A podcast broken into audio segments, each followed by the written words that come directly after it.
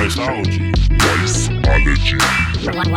Wiseology. Food, finance, and politics, and basically whatever I want to talk about. Hello, everyone. Welcome back to Wiseology. Really fun topic today. Uh, but before we get into it, just a little reminder for those of you who have not heard it, perhaps now is a good time to go back into the history of the Wiseology podcast, where you can listen to Hunter's Laptop. Because, as we said on October, I believe the 20th, follow the money. No need to play games. It's simple. Dollars and cents. Track the money and you'll know whether he's done something or not. And it appears as though the federal government is all over him like white on rice. Stay tuned. Now, for today's fun topic Facebook and the government wasting their time trying to break them up. This never works, people. They approve the purchases, now they disapprove of the purchases. WhatsApp, Instagram, now they can't be together. It was okay before, but because they've proven out to be successful purchases, now they're being forced, or at least the talk of being forced to divest of those properties. It's not going to work. Buy Facebook stock based on the government's idiocy alone.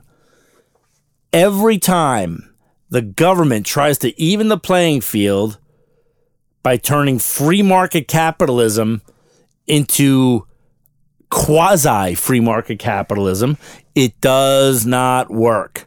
The people running Facebook are a lot smarter than the schmucks that are running the government overseeing antitrust issues.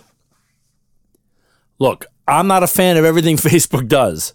However, history tells us that if they're going to make Instagram and WhatsApp separate publicly traded entities and break them away from Facebook, I promise you, people, unless there is a cataclysmic event that forces the stock market to close permanently and forever, the subtotal of Instagram's independently, you know, independently trading stock price plus WhatsApp and their independently traded stock price plus what's left, excuse me, plus what's left of Facebook you are going to be holding a company that's wor- as a collective, those three names collectively will be far more in dollar value than what Facebook is currently trading at as a single entity.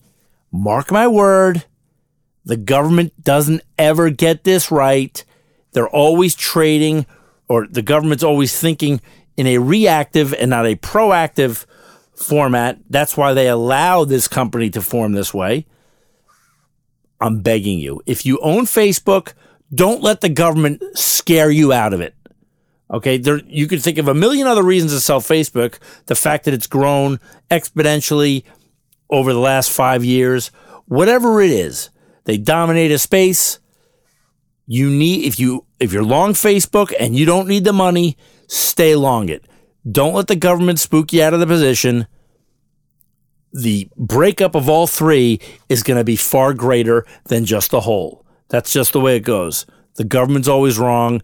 The investors are going to win on this one, unless they t- unless the government decides to take the company over, like they essentially did with GM uh, during the financial crisis in 2008.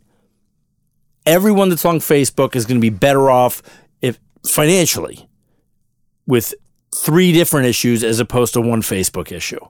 So stay long, stay strong. I would even buy more. I'm Jason. Hopefully, you're a little wiser. Thanks for listening to Wiseology. I'll talk to you next time. A solid Olympic 10. Wiseology. Wiseology. Wiseology. Absolute zero. Wiseology. Wiseology.